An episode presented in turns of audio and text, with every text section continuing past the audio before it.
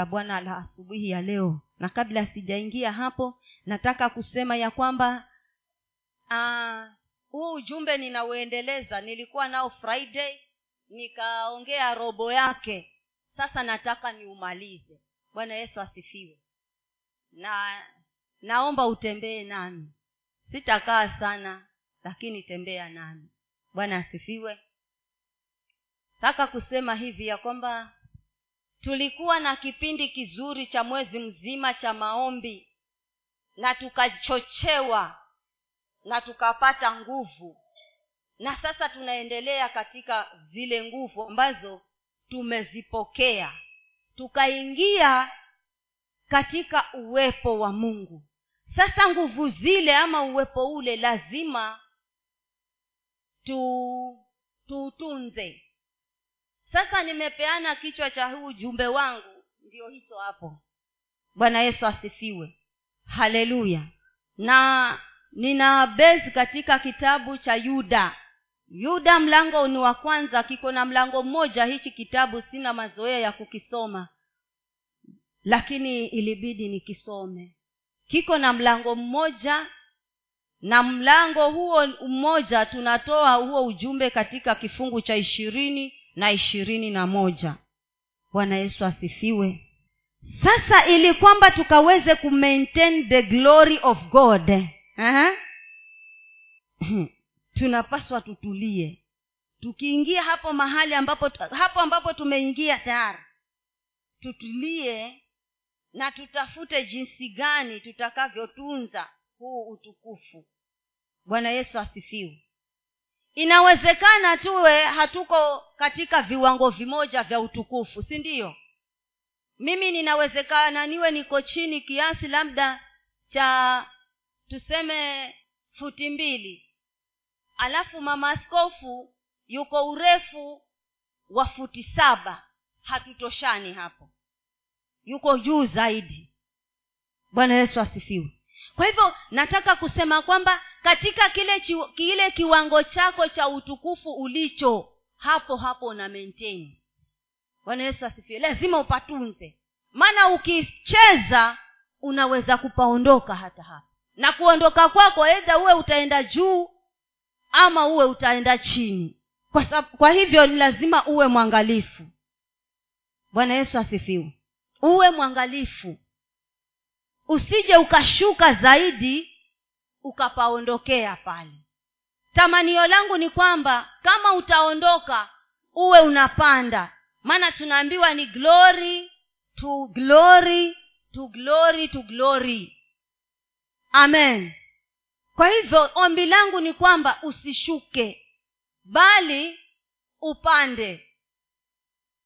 Bwana yesu asifiwe. Hata mtoto akizaliwa anaenda stage baada ya nyingine. Anatoka kwa kuzaliwa ana ana ana anakunewa kusikwasikwa yaani anawekwa kwa maboksi ama mabeseni aketishwe pale anafundishwa kuketi. Mpaka aki, aki, akiwa anaweza kujizuia anaachiliwa anatolewa kwa beseni ama kwa box anawekwa akae peke yake. Kisha atatoka hapo ataanza kutambaa akitoka kutambaa ataanza kujifundisha kusimama kushika vitu. Anaendelea yaani anaondokea ule utoto polepole pole. sasa huku nako kwa huu, kwa huu wokovu ama kwa huu utukufu nao ni hivyo hivyo. Unaondoka hapa unaingia hapa unaondoka hapa unaingia hapa. Kwa hivyo chunga usije ukashuka yaani ukaondoka kabisa. Kuliko upande wewe ukashuka. Kuna watu walishuka na waliposhuka hawakuwa vizuri bwana yesu asifiwe. Kwa hivyo hata wewe usishuke. Yuda ndio kitabu cha mwisho kabisa kwenye new testament. Kiko hicho cha mwisho alafu ndio unaenda ufunuo wa yohana. Kwa hivyo ninasoma yuda ndio sasa niendelee. Yuda moja ishirini na ishirini na moja. Inasema hivi bali ninyi wapenzi mkijijenga juu ya imani yenu iliyo takatifu sana na kuomba katika roho mtakatifu jilindeni katika upendo wa mungu huku mkingojea rehema ya bwana wetu yesu kristo hata mpate uzima wa milele. Bali ninyi wapenzi ametuita wapenzi. Wapenzi hawa wanafanya nini? Wajilinde juu ya imani iliyo takatifu wajijenge juu ya imani iliyo takatifu. Kumaanisha kuna imani ambazo si takatifu. Tujijenge katika imani iliyo takatifu. Kwa hivyo ndipo tuweze kumenteni ama tuweze kutunza huo utukufu usiweze kutuondokea. Haleluya. Tuweze kutunza huo utukufu usiweze kutuondokea ni tujijenge juu ya imani. Ujijenge wewe juu ya imani. Nijijenge mimi juu ya imani. Maana nje ya imani hakuna utukufu. Na kama huko ni wa shetani na si mzuri maana ni wa kidunia. Bwana yesu asifiwe. Lakini wa mungu unatunzwa kupitia kujijenga katika imani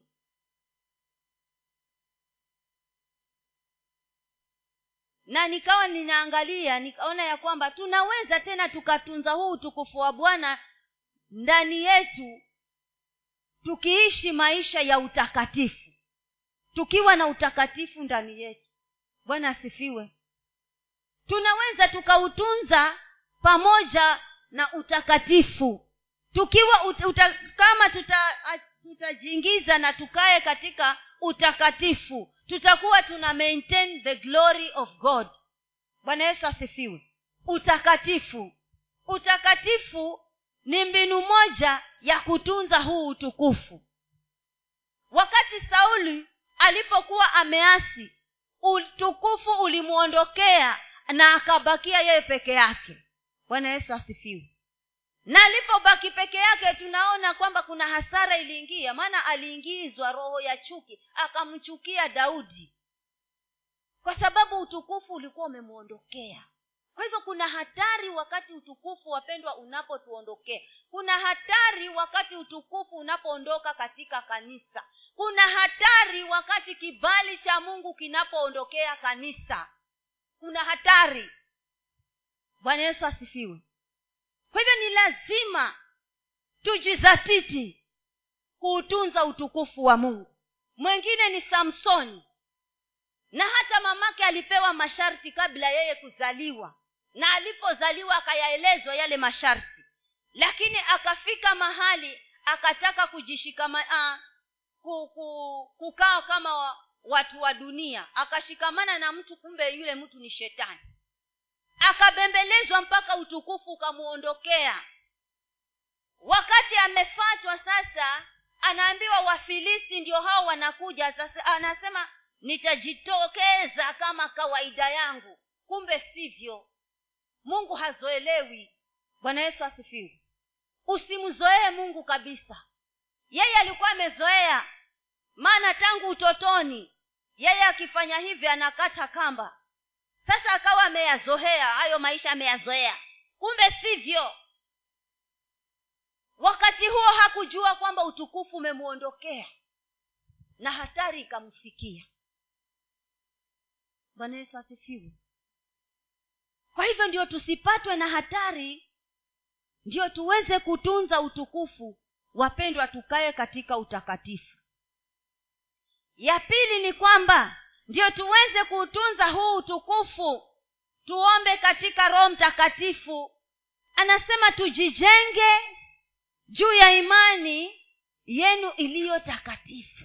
Kisha tuombe katika roho mtakatifu. Si kuomba tu peke yake katika roho mtakatifu. Kwa sababu kwa nini tunaambiwa tuombe katika roho mtakatifu? Kwa sababu roho mtakatifu ndiye anayetuwezesha huko kuomba kwa hivyo utakatifu pamoja na roho mtakatifu ndiposa tukaweze kukaa mahali pa siri pa aliye juu. Maana si mahali pa mzaha pale pahali pa siri pa aliye juu pa huyo mtakatifu mwenye huo utakatifu. Bwana yesu asifiwe. Roho mtakatifu anatutia nguvu. Hata wakati mwingine unapokuwa unaomba unajisikia ni kana kwamba hupenyi hupenyi hupenyi lakini ukiingia katika roho uanze kuomba na roho. Unasikia unahuishwa polepole unahuishwa polepole mpaka ule mori wa kuomba sasa unakujaa na unajipata unaendelea vizuri. Hata kama utaanza katika hali ya kung'ang'ana lakini unapojiingiza katika ndimi katika roho unasikia ya kwamba anaku, ana, anakupatia nguvu za kusonga na unajisikia kabisa ya kwamba sasa hapa napenya kwa sababu gani? Yuko hapa kwa ajili ya kutusaidia. Kwa hivyo tunapokuwa katika utakatifu tena tuombe katika roho basi tutakuwa tunatimiza kutunza utukufu wa mungu. Nyingine ni kwamba anatuambia tujilinde tujilinde. Jilindeni katika upendo wa mungu huku mkingojea rehema ya bwana wetu yesu kristo hata mpate uzima wa milele. Kwa hivyo baada ya kuomba katika roho mtakatifu tunajilinda. Tutajilindaje basi? Bwana yesu asifiwe. Ni jinsi gani tutakavyojilinda? Hebu tuangalie mwanzo thelathini na nane mstari wa tisa. Kuna kasehemu pale katakapo tusaidia kujilinda kwetu ambako kalimsaidia samueli. Mwanzo thelathini na tisa mstari wa tisa.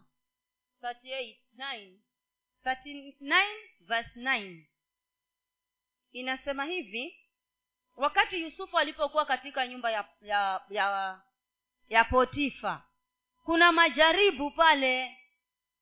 Kuna hali zilitokea pale ambazo zilikuwa zataka zimuondoe katika ule utukufu. Anasema hivi hiyo tisa. Hakuna mkuu katika nyumba hii kuliko mimi. Maana alikuwa amewekwa katika mamlaka ya nyumba ile. Alipewa mamlaka ndani ya ile nyumba.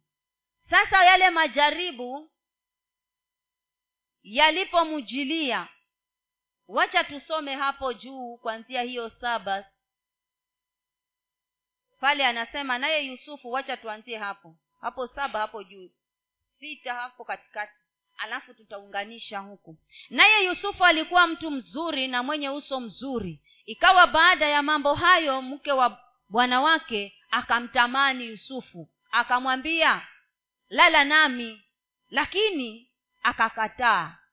Akamwambia mke wa bwana wake tazama bwana wangu hajui kitu kilichowekwa kwangu nyumbani na vyote vilivyo na vyote alivyo navyo amevitia mkononi mwangu. Tisa sasa. Hakuna mkuu katika nyumba hii kuliko mimi wala haku hakunizuilia kitu chochote ila wewe. Kwa kuwa wewe umkewe nifanyeje ubaya huu mkubwa nimkosee mungu? Bwana yesu asifiwe. Anataka kutunza utukufu. Hataki kuharibu ule utukufu. Maana alikuwa anajua bado anasonga. Na alianzia mbali mpaka akafika kwa potifa. Kwa sababu ni utukufu hadi utukufu. Bwana yesu asifiwe. Majaribu yalipomjilia pale alisimama akasema itawezekanaje? Hata kama nimewekwa mwangalizi wa kila kitu kiko mikononi mwangu ndani ya hii nyumba lakini si wewe hujawekwa mikononi mwangu wewe. Kwa sababu wewe ni mke wa bwana wangu. Sina ruhusa nawe wewe. Lakini mama akawa anazidi anazidi kumshawishi. Lakini ashukuriwe mungu kwa sababu kijana alikuwa ameingia amejua kukaa mahali pasiri pa aliye juu. Mpendwa ukijua kukaa hapo mahali hakuna atakayeweza kukuondoa. Maana mke wa potifa alijaribu kumwondoa yusufu na hakuweza. Maana alikuwa amejua mahali alipo ni mahali pa mkuu wa wakuu. Bwana yesu asifiwe. Na mama akang'ang'ana akang'ang'ana.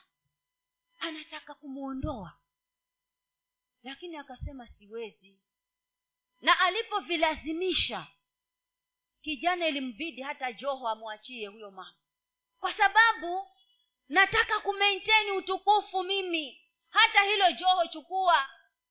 Sijui alitoka akiwa ajeaje kama alikuwa na bukta huko ndani kama vilikuwa ni vile vya kuzaliwa tayari anavijua yeye lakini ili mradi ajiepushe alikuwa anajilinda.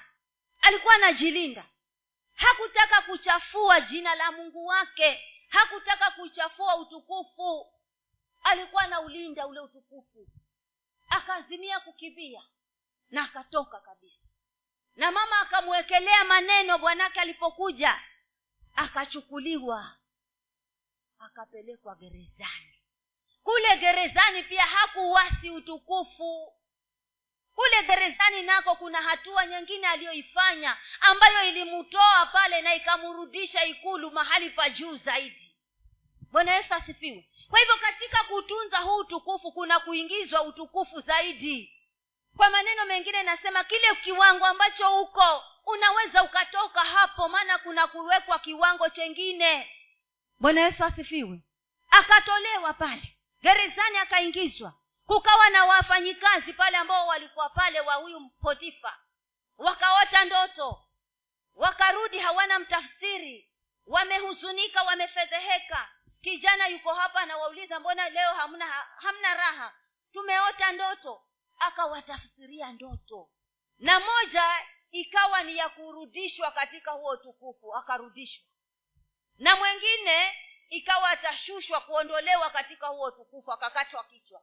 Lakini alipowatafsiria ile ndoto aliwaambia alimwambia yule ambaye anare, anaregeshwa kwamba usinisahau huko unikumbuke. Unaporudishwa unikumbuke. Maana alikuwa anajua bado hatima yake inasonga. Bwana yesu asifiwe. Tuchunge. Lazima tumaintain huo utukufu usiseme maombi yameisha. Kwa hivyo sasa ni kula na kunywa. Ah, ah, maintain. Bwana yesu asifiwe. Ah, msichana mmoja akawa ameolewa na bwana mzuri mwenye mali. Sasa yule bwana akioa lengo lake alikuwa anataka watoto. Naye msichana anasema mimi na maintain. Figa hii siwezi nikaichafua na maintain. Hakutaka kuzaa. Bwana yesu asifiwe. Lakini wewe nakwambia tamani kuzaa. Ni mojawapo ya huko kumenteni huo utukufu. Lakini unazaa katika ulimwengu wa kiroho. Unazaa wa rohoni.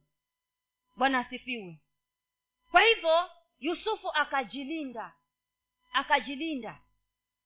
Na alipojilinda akafanikiwa kuingizwa akafanikiwa kuingizwa gerezani na kufanikiwa kwake kukamfanikisha zaidi. Maana alipotolewa gerezani yule yule yule yule aliyekuwa ameota ndoto alipotafsiriwa ndoto yake akamkumbuka akaja akatolewa pale gerezani na akawekwa mkuu wa huo ufalme akapewa pete. Kuna kuvikwa pete bwana.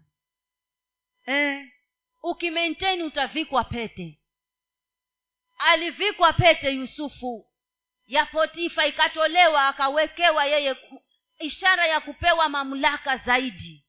Kuna kuvikwa pete kama utatulia katika kumaintain. Jambo la nne ni kwamba tunangoja sasa. Maana akiwa gerezani alisubiri. Akamwambia unapofika huko unikumbuke. Niko hapa lakini nangoja najua siku yangu ya kutoka inakuja. Kwa hivyo unapojilinda unajilinda kisha ukingoja. Ukingoja kusongeshwa mbele si kurudishwa nyuma. Unangoja kusongeshwa mbele. Bwana yesu asifiwe. Una, unangojea kusonga mbele. Usingoje kurudi nyuma. Ngoja kusonga mbele. Maana huko mbele kuna mazuri zaidi. Bwana asifiwe huko mbele kuna mazuri zaidi. Na kutaka kuongezea ama kusisitiza hilo neno la yuda uh, kitabu cha hiyo yuda tunasoma wakolosai mbili saba. Hiyo pia nayo inasema inatusisitiza ya kwamba tutajengwa tunapo menteni huu utukufu tutajengwa na tutaimarika katika imani. Tutajengwa katika huu utukufu. Kisha tutaimarika katika imani. Mimi nakusihi na, na ya kwamba upatamani hapa mahali. Colossians 27 inasema nitaanzia hapo sita kidogo ndio nichanganye. Sita inasema basi kama mlivyompokea kristo yesu bwana enendeni vivyo hivyo katika yeye. Wenye shina na wenye kujengwa katika yeye mumefanywa imara kwa imani kama alivyofundishwa. Mulivyofundishwa mkizidi kutoa shukurani. Tukae katika kujengwa tujijenge na tukae katika imani iliyo imani bwana yesu asifiwe. Hizo zote ni mbinu ambazo zinaweza zikatufanya tukaulinda huu utukufu wa mungu. Nikawa ninasema ya kwamba gari haiwezi kutembea kama haina mafuta na maji. Na yule mwenye gari akatueleza ya kwamba ikikosa iwe na mafuta peke yake ikose maji injini itakolea moto alafu itaungua. Vivyo hivyo huku katika haya maeneo ya rohoni pia ni hivyo hivyo.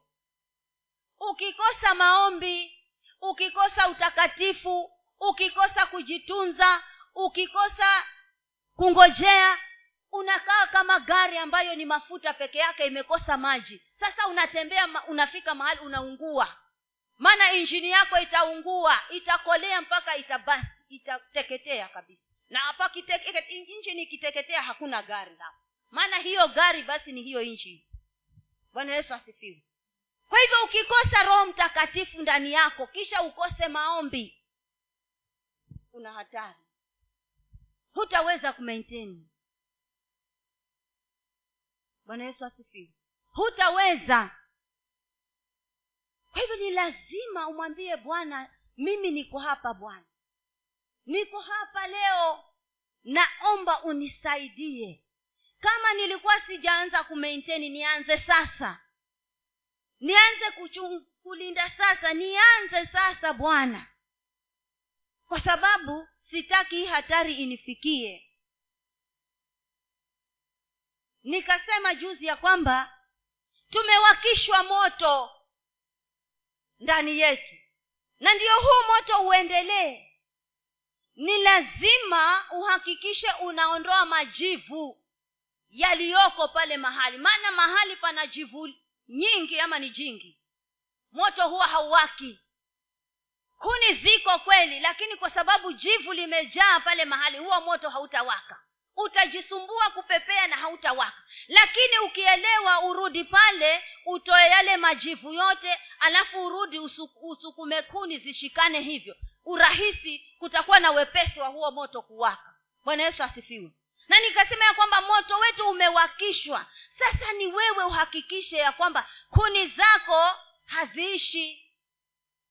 Kuni za madhabahu yako zisiishe.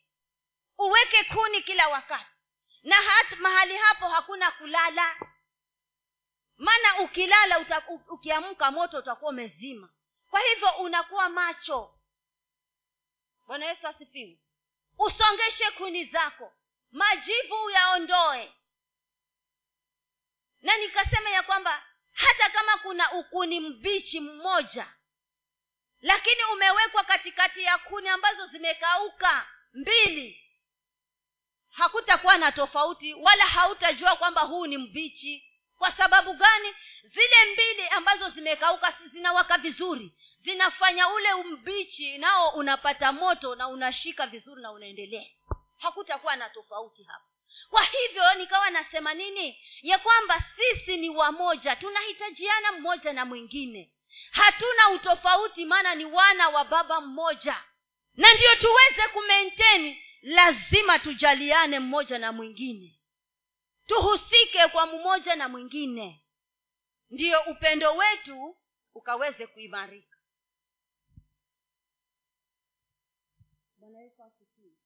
Ndiyo moto wetu usiweze kuzima.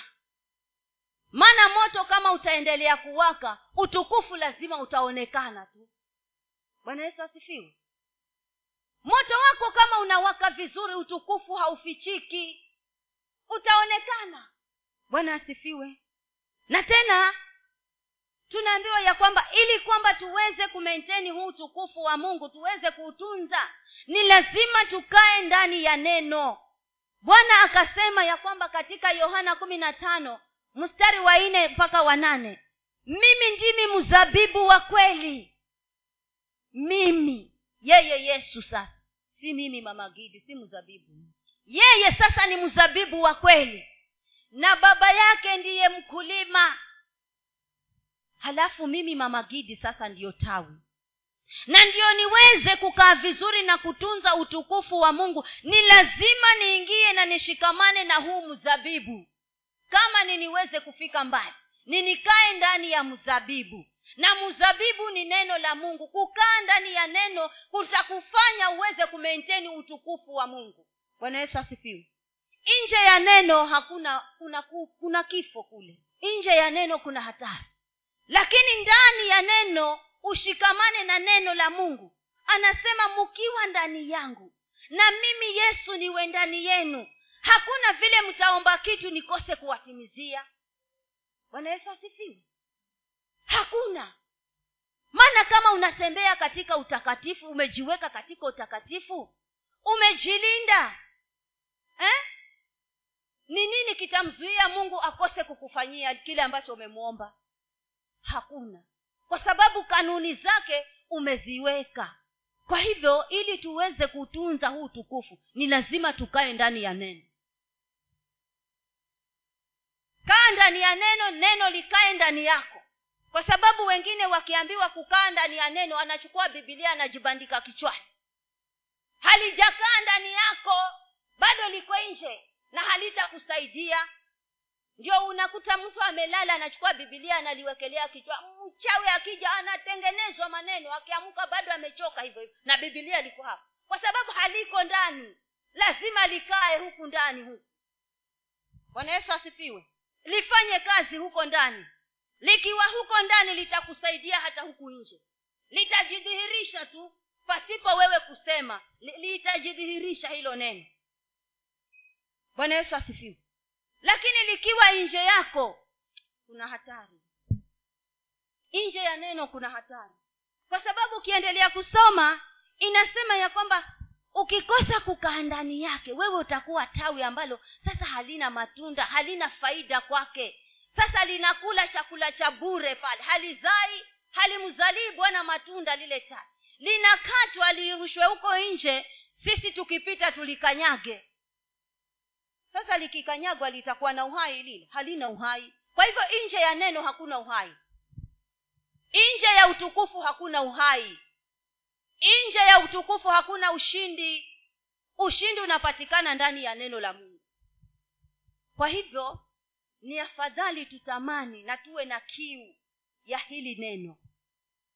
Daudi akasema neno moja nimeliomba kwa bwana na nikae. Hilo ndilo ninalolitamani hilo. Kwamba nikae nyumbani mwa bwana. Siku zote za maisha ni, ni utafakari uzuri wa bwana ni utazame huo ni utafakari humo ndani ya bwana si nje ya bwana ndani ya bwana. Na huyu bwana ni huyu neno ni huyo neno daudi alijua. Alijua kukaa mahali pasiri ndiyo akasema neno moja tu nalitafuta. Neno moja mimi nalitafuta. Hata mimi nalitafuta. Hata mimi hilo neno moja nalitafuta. Nikae katika huu tukufu maana ninajua kuna kuinuliwa na kupandishwa mpaka yesu aje. Bwana asifiwe. Wapendwa tukae katika neno. Ni siku za mwisho ni siku za hatari ni siku za mambo mengi. Na kama utakuwa hauna neno utatekwa. Utatolewa.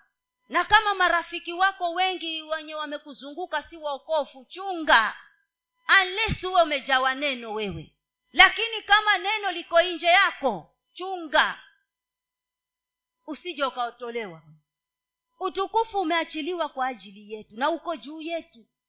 Sasa ni sisi tu tuingie na tukae na tutembee katika huo utukufu. Bwana asifiwe. Nikawa namwangalia pia kijana mwingine hapa samueli. Wakati alipokuwa amepelekwa hekaluni na akakaa mahali pale. Na kuna kipindi akasikia sauti akaitwa akaitika akaenda kwa yule mzee aliyekuwa pale akaitwa tena akaitwa tena na tena. Akamfundisha jinsi ya kujibu. Na yule kijana akaendelea kukaa mahali pale. Maana alikuwa amepeanwa na mama. Lakini alitunza alitunza utukufu. Hakujichanganya.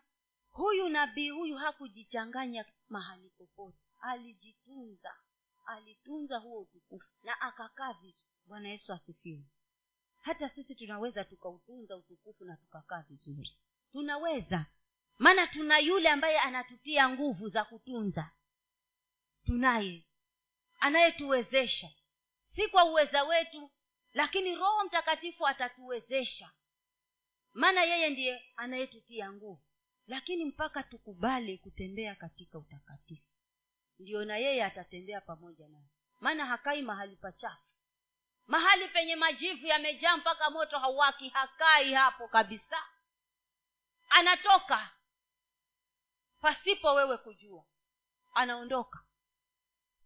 Aliondoka kwa samsoni ukamwondokea huo tukufu akabaki peke yake. Ukamwondokea sauli akabaki peke yake. Kwa hivyo hakai mahali ambapo ni pachafu. Lazima utoe majivu na uwe na tabia ya kutoa majivu. Ndiyo moto uwake vizuri. Na utafute kuni za kutosha zitakazokuwa katika mafiga zikiisha waingiza tayari zengine usiache mpaka zikazima zikizima kuna hatari. Bwana asifiwe. Bwana atusaidie. Mungu wetu anaweza akatu, akatu akatushikilia na sisi tukaweza kuwa watunzaji wazuri wa huu utukufu.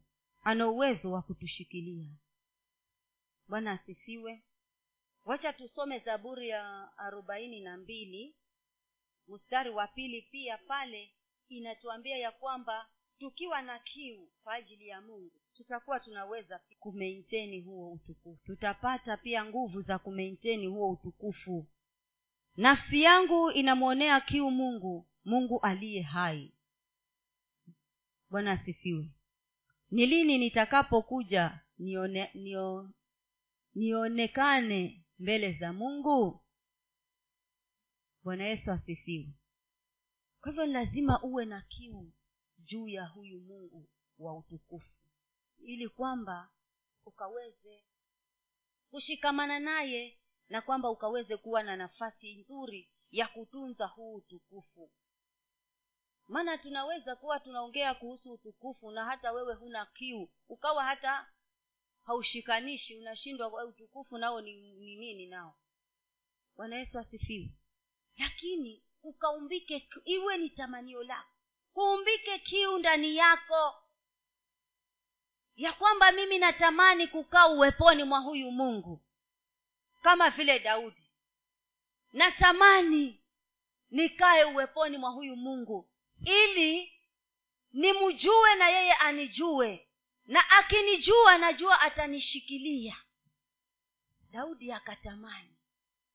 Tamani mpendwa tamani. Kiu ianze sahihi ndani yako ili ukaweze kuwa na hiyo nafasi ya kumaintain. Bwana yesu asifiwe. Ukaweze kutunza huu utukufu. Kuna faida katika kuutunza huu utukufu. Hautabaki bure uta, utasongeshwa mahali pa utukufu mwingine. Maana ni utukufu hadi utukufu mpaka yesu aje. Aka, akawa na kiu ya kutamani kuweza kumaintain ama kutunza huo utukufu na tukisoma zaburi ya tisaini na moja mstari wa kwanza nayo inasema ya kwamba aliye aketie aketie mahali pasiri pa aliye juu atakaa katika uvuli wake mwenyezi.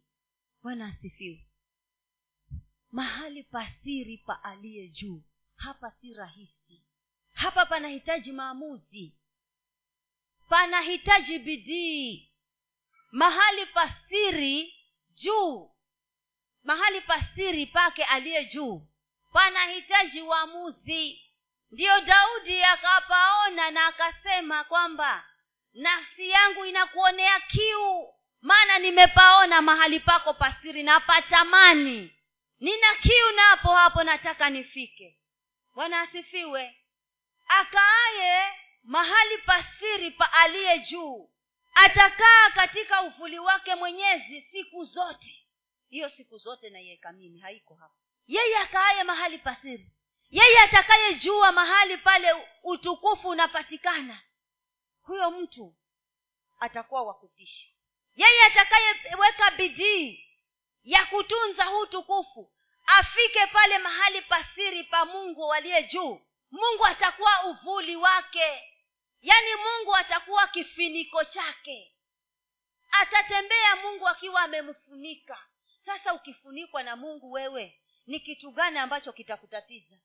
Jua halitakufikia mvua ikinyesha haitakufikia. Bwana asifiwe. Baridi haitakupiga. Maana kuna mtu amekufunika. Unatembea ndani ya utukufu wa mimi napenda hii. Natamani. Pahali pasiri pa aliye juu panapatikana tumaini pale. Mungu atakuwa tumaini lako. Atakuwa tumaini lako. Ukimenteni atakuwa tumaini lako. Ukipajua hapo mahali na uingie umente atakuwa tumaini lako. Amekufunika amekuwa kifiniko tena anakuwa tumaini. Kisha baada ya kuwa tumaini anabaki kuwa kimbilio na hiyo haitoshi kwamba ni kimbilio tu anakuwa mlinzi anakuwa mlinzi. Sasa unapata tumaini umepata kifiniko umepata mahali pa kukimbilia. Hautakuwa mtu wa kulialia. Ambaye anakaa mahali pa juu pasiri hakai wa kulialia. Habahatishi huyu mtu. Anakuwa wa tofauti. Akiingia mahali anaambukiza watu. Ule utukufu. Bwana yesu asifiwe maana moto wake unawaka. Ndiyo maana nikakupatia huu mfano wa kuni mbili mbichi na moja mbili za kukauka na moja mbichi. Ni kwamba mahali hizo kuni mbili za kukauka zinawaka. Ukiweka mbichi hapo huo moto hauzimi. Utaendelea kuwaka kama ulivyokuwa unawaka. Sasa na wewe ukipajua hapa mahali pasiri pa aliye juu watajua ya kwamba wewe hubahatishi maana una, unatembea na jemedari mkuu. Hawamuoni ama, ama wanamuona lakini wanajua ya kwamba wewe hawawezi wakakufika ayubu alipajua hapa. Hapa ayubu alipajua hapa. Mpaka ikamlazimu shetani kwenda kuomba nafasi ya kumfikia. Alikuwa hapa huyu ayubu. Hapa alikuwa ayubu hapa. Maana kama hangekuwa hapa mahali hapa pasiri hapa shetani angemfikia tu mara moja. Lakini akawa amemjaribu siku amemtafuta. Hampati maana amezungukwa na ndio maana alikuwa mlinzi hapa huyu mungu. Alikuwa mlinzi amemzunguka ayubu na ulinzi. Alikuwa kivuli amemfunika. Shetani hawezi kumfikia. Alikuwa kimbilio. Bwana yesu asifiwe. Akaenda akaomba ruhusa akaambiwa nenda. Mali yake peke yake akaenda akachezea hiyo mali mali ikaisha. Akarudi tena akaambiwa nenda mwili peke yake nyama kwa nyama. Akamchapa ayubu na majipu. Lakini hata hivyo hakumwasi mungu hakuondokea huo utukufu alimenteni mwisho wake napenda vile alivyomaliza ayubu. Alirudishiwa kila kitu. Alirudishiwa. Kwa sababu gani Alime... bwana asifiwe. Hata bibi yake alipokuwa anamwambia sumuasi huyu mungu we utaendelea ku, kushikilia mungu mpaka lini wateseke? Hakuweza kumuasi mungu maana alikuwa amepajua hapa mahali pasiri palie yesu. Asifiwe. Jameni tupajue hapa mahali. Aketie mahali pasiri paaliye juu. Atakaa katika uvuli wake mwenyezi. Na ukiendeleza hiyo zaburi ya tisaini mpaka ufike pale kumi na nne hadi hiyo kumi na sita. Kuna mambo mazuri yanafanyika ndani ya hii zaburi. We nenda uisome yote tu. Nenda uisome. Itakuchochea. Itakupa tamanio la kutaka kumjua mungu zaidi. Hii zaburi ya tisaini na moja. Itakupatia tumaini. Itakupa tamanio. Utakuwa na ile tamanio. Kutaumbika shauku ndani yako ya kutaka kumjua mungu zaidi. Bwana asifiwe. Kwa sababu hiyo kumi na nne na kumi na sita inasema ya kwamba aa, ah, kwa kuwa amekaza kunipenda huyu ambaye amementeni utukufu kwa kuwa amekaza kunipenda mtu huyu nitamuokoa na kumuweka palipo juu kwa kuwa amenijua jina langu bwana yesu asifiwe. Yaani kwa sababu umementeni na umemjua mungu kuwa ni mungu wa kweli. Ah! Ah! Mimi sijui. Sijui. Si tutamani kumjua huyu mungu wa kweli jamani. Kanisa kuna mahali bwana wetu anatupeleka kuna utukufu sahihi tuko kwa utukufu. Na tunatakana tutoke hapo tuingizwe kwa utukufu. Ndiyo anatusisitiza ya kwamba huu ambao ni hapa ambapo niliwaingiza tayari hapo. Hebu jaribuni kumaintain. Jaribuni kuendelea kunipenda. Na mkiendelea kunipenda hivyo basi eh? hiyo kumi na nne. Mkiendelea kunipenda hivyo nyinyi ambao mnanijua nyinyi ambao mmemaintain mkiendelea kunipenda mkikaza kunipenda nitamuokoa na kuwaweka palipo juu zaidi. Zaidi naiweka mimi haiko hapo.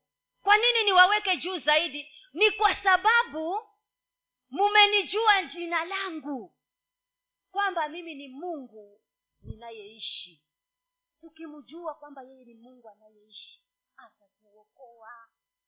Tukimpenda zaidi atatuokoa. Kisha sijui. Bwana yesu asifiwe. Kumi na tano inasema baada ya kuwa sasa tu, tukiendelea tukimpenda atatuokoa atuweke mahali pa juu.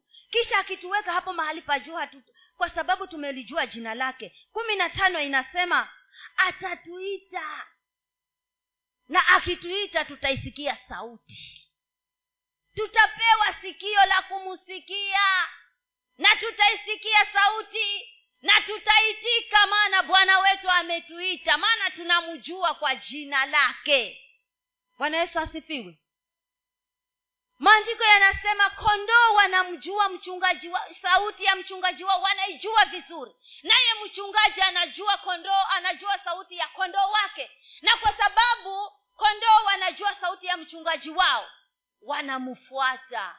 Na sisi kwa sababu tutakuwa tumemjua mungu wetu na tumemjua kwa jina. Akiita tunamfuata. Tunamsikia. Tunamsikia. Akituita tunamsikia. Maana atatupa sikio la kwamba tumsikie na tukiisha kumsikia inaendelea sikia. Nitakuwa pamoja nanyi naye taabuni yule ambaye atanisikia. Nitakuwa pamoja naye taabuni nitamuokoa na kumtunza. Ah, si kuokolewa tu si kutusikia tu. Tutatunzwa tutawekwa vizuri tutanawiri tutapendeza. Bwana asifiwe. Ile disemba nikawa nimeenda harusini mahali fulani. Nilikuwa na msichana wangu abi. Tukaenda tukaketi mahali sasa tulivyoketi kumbe watu walikuwa washakula tayari chakula. Kukaja mzee pale akaambiwa kuna wa, kuna mama mama na mtoto wake wamekuja pale hawajakula. Yeye akasema nimeona nimeona wasichana wawili wameingia wameingia kwa hii hema. Wale wamama wakaanza kucheka maana walikuwa wananijua si msichana. Wakacheka akaulizwa tena mara umeona nimeona wasichana wawili wameingia wakaketi kwa hii hema hapa. Mama mwingine akamwambia si si wasichana wawili ni mtu na mamake. Ambua, ah! Akaja mpaka pale nimeketi sasa. Mama pole sana mama. Ah mimi naona wasichana kumbe ni mtu na mtoto wake nikasema asante yesu maana unanitunza. Eh asante maana unanitunza. Kumbe hata sionekani. Tena hata niko na vinywele vinywele vyeupe huku mbele kumbe basi havionekani hata naonekana kasichana. Vile abi wangu hata hajafikisha sitini kumbe ni mkasichana mi kaa nikamshukuru mungu. Wewe utafikiria nacheza lakini nilimshukuru mungu. Kwa sababu gani? Namjua yule niliye naye kwamba anaviweza hivyo kuniweka hivyo. Anaweza. Mm? anaweza na kwa hivyo tutakapo menteni atatu, atatuokoa kisha atatutunza. Hatutazeeka. Wana wa israeli jangwani hawakuzeeka. Nguo walizotoka nazo misri ndizo walizotembea nazo miaka arobaini pale jangwani. Na hakuna siku tulisoma tukaona nguo zile zilipasuka. Kwa sababu kuna neema ilikuwa imeachiliwa juu yao. Ya kwamba hawatachakaa hawataonekana kama chokora walimenteniwa na mungu wale utukufu uliachiliwa juu yao. Wakatembea katika huo utukufu. Kwa hivyo hakuna aliyeonekana amezeeka na hakuna aliyeonekana kuchakaa wala nguo yake kupasuka. Mungu anaweza anaweza kututunza kama tuta bwana asifiwe. Anaweza kututunza sisi. Akatuweka vizuri. Tukaonekana tofauti kabisa. Lakini mpaka tupajue mahali pasiri paliye juu. Tukipajua tu hapa. Basi. Tunatengenezwa. Tunakaa warembo. Wana wa ayubu wale wasichana wale binti za ayubu wale. Walikuwa warembo na waliporudishwa walirudishwa zaidi ya vile walivyokuwa. Wakawa warembo zaidi. Na hakuja kuwa warembo kama hao. Wajua walikuwaje wewe? Hmm? wajua walikuwaje wajua walikuwaje? Walikuwa wanapendeza. Ukisikia walikuwa hakuja kwa warembo wao walikuwa wanapendeza kukuliko. Hata ingawaje wajipaka vitu vitu walipendeza hao na hujafikia hao. Lakini ukikaa hapa mahali hapa pasiri hapa utafanana na hao. Maana utavishwa huo utukufu. Na mwenye utukufu atakuwa utapendeza tu utapita mahali ambayo kakale kasichana ka miaka kumi na mitano kama mama gidi kumi na sita namaliza. Baada ya kutuzwa kwa sababu tumeokolewa sasa anasema atatuokoa. Kisha tuta nitamwokoa na kumtunza. Tutatu, tutatuzwa ni kutuzwa. Yaani tutazawadishwa si ndio? Tuta kumtukuza ni kumtukuza eh. Ni mimi miwani inanichanganya kumtukuza kumtukuza. Baada ya kuwa tumeokolewa tutatukuzwa sasa yule ambaye amekaa mahali pale ndiye atakayeokolewa kisha afanye nini? Atukuzwe. Baada ya kutukuzwa kumi na sita sikia inasema hivi. Kwa siku nyingi kwa siku nyingi si chache kwa siku nyingi nitamshibisha mtu huyu nami nitamwonyesha uokovu wangu yaani kumbe tumeokolewa lakini bado hatujaonyeshwa ule uokovu lakini baada ya kutu tutashibishwa kwa siku nyingi. Hatutakosa chochote. Kwa siku nyingi atakuwa anatushibisha. Kisha baada ya kutushibisha atuokoe atuonyeshe uokovu wake. Si huyu mtu ni mzuri jamani? Huyu ni wa kuishiwa huyu. Huyu ni wa kushikiliwa. Huyu ni wa kutafutwa. Na ndio mtafute pahali pasiri palipo juu. Hey, pana gharama pale mahali. Ndio ufikishe mahali pa kushibishwa. Ni lazima uwe umelipa gharama za pale mahali. Si bure. Pana gharama. Na kama utaazimia kwamba wataka kupafika ugharamike. Mimi nakuhakikishia wewe utakuwa wa tofauti pana gharama pale mahali. Ndiyo utukufu umeachiliwa lakini kukaa hapo kuufikia ndio tume basi ni gharama. Ndio hicho kiwango ambacho tunataka kuingizwa kuna gharama. Ni lazima tukigharamikie kiwango hicho. Hatua hiyo ambayo anataka kutuingiza sasa lazima tuigharamikie. Atuone kwamba tuna bidii ya hichi ambacho tayari alikuwa amekiachilia. Na akituona na hiyo bidii ndio maana atatuweka na hapa na atatuigiza atatusongeza bwana yesu asifiwe. Hata maandiko yenyewe yamesema wazi kwamba ni wale wamtafutao kwa bidii ndio watakaomuona. Kwa hivyo si rahisi rahisi vile unavyofikiria. Ni utie bidii kama vile unavyotia bidii kazini kwako kama vile unavyotia bidii kwa mwajiri wako. Yaani kazi umeibeba kana kwamba ni yako kumbe ni kazi unalipwa mwisho wa mwezi lakini inakufanya hulali. Inakufanya huli ukashiba. Maana unasema ya kwamba nikikosea kidogo tu hapa nitafutwa. Na nikifutwa nitafanyaje? Sasa hiyo bidii hiyo ambayo uko nayo huko hebu irudishe huko. Umuone huyu mungu kama hutamuona katika maisha yako. Hiyo bidii hiyo. Lakini sisi hatutaki kumenteni kwa sababu wengine wanajaribu wanafanya vizuri. Lakini wengine ile jumapili ndio anaona hati amepata siku ya kupumzika. Hujapajua mahali pasiri wewe. Hujapafunuliwa. Ati leo siendi kazini kwa hivyo wacha nilale nitaenda ibada ya pili. Wajidanganya. Si uje hiyo ya asubuhi upate zote? Maana wiki nzima hujakuwa na nafasi na huyu mtu hujakuwa na nafasi naye sasa angalau hiyo jumapili useme mimi kwanzia kumi na mbili nitakuwa pale maana nina kiu na nitachapa ibada zote nitapatoka saa saba pale. Maana nataka nimjue huyu. Nataka nimjue kwa jina huyu. Bwana yesu asifiwe. Lakini wewe wasema leo ni siku ya kupumzika. Si ya kupumzika amuri kumi katika mojawapo hapo inasema ikumbuke siku ya sabato itakase. Siku sita fanya kazi. Amekupa ruhusa ya kufanya kazi. Siku ngapi? Sita. Lakini siku ya saba ni sabato ya bwana mungu wako ikumbuke! Lakini wewe hata ukija hapa kanisani basi kumetangazwa mkutano. Huo mkutano hata kwako hauna maana maana uko na shughuli basi kwanzia jumatatu mpaka jumamosi haziishi na hazitaisha. Ni kusacrifice wapendwa kusacrifice. Ni kusacrifice. Kama ni ufike hapa mahali hapa pasiri ukutane na huo utuku basi ni lazima ni kujitolea. Hmm? ni kujitolea.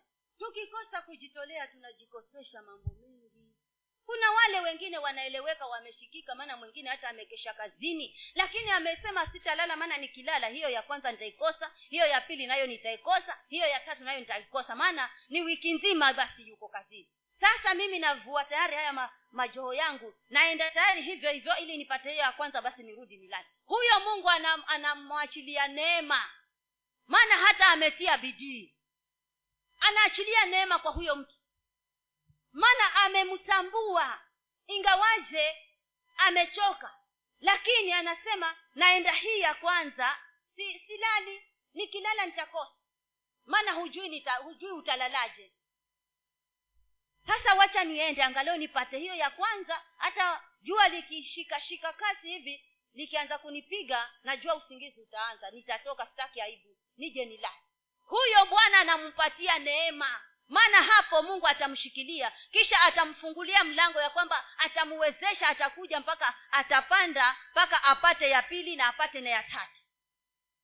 Kwa sababu mungu anaiona ile bidii iliyoko ndani yake lakini wewe ambaye hujashikiliwa na chochote na wiki nzima uko nyumbani umekaa hata ibada ya katikati huji.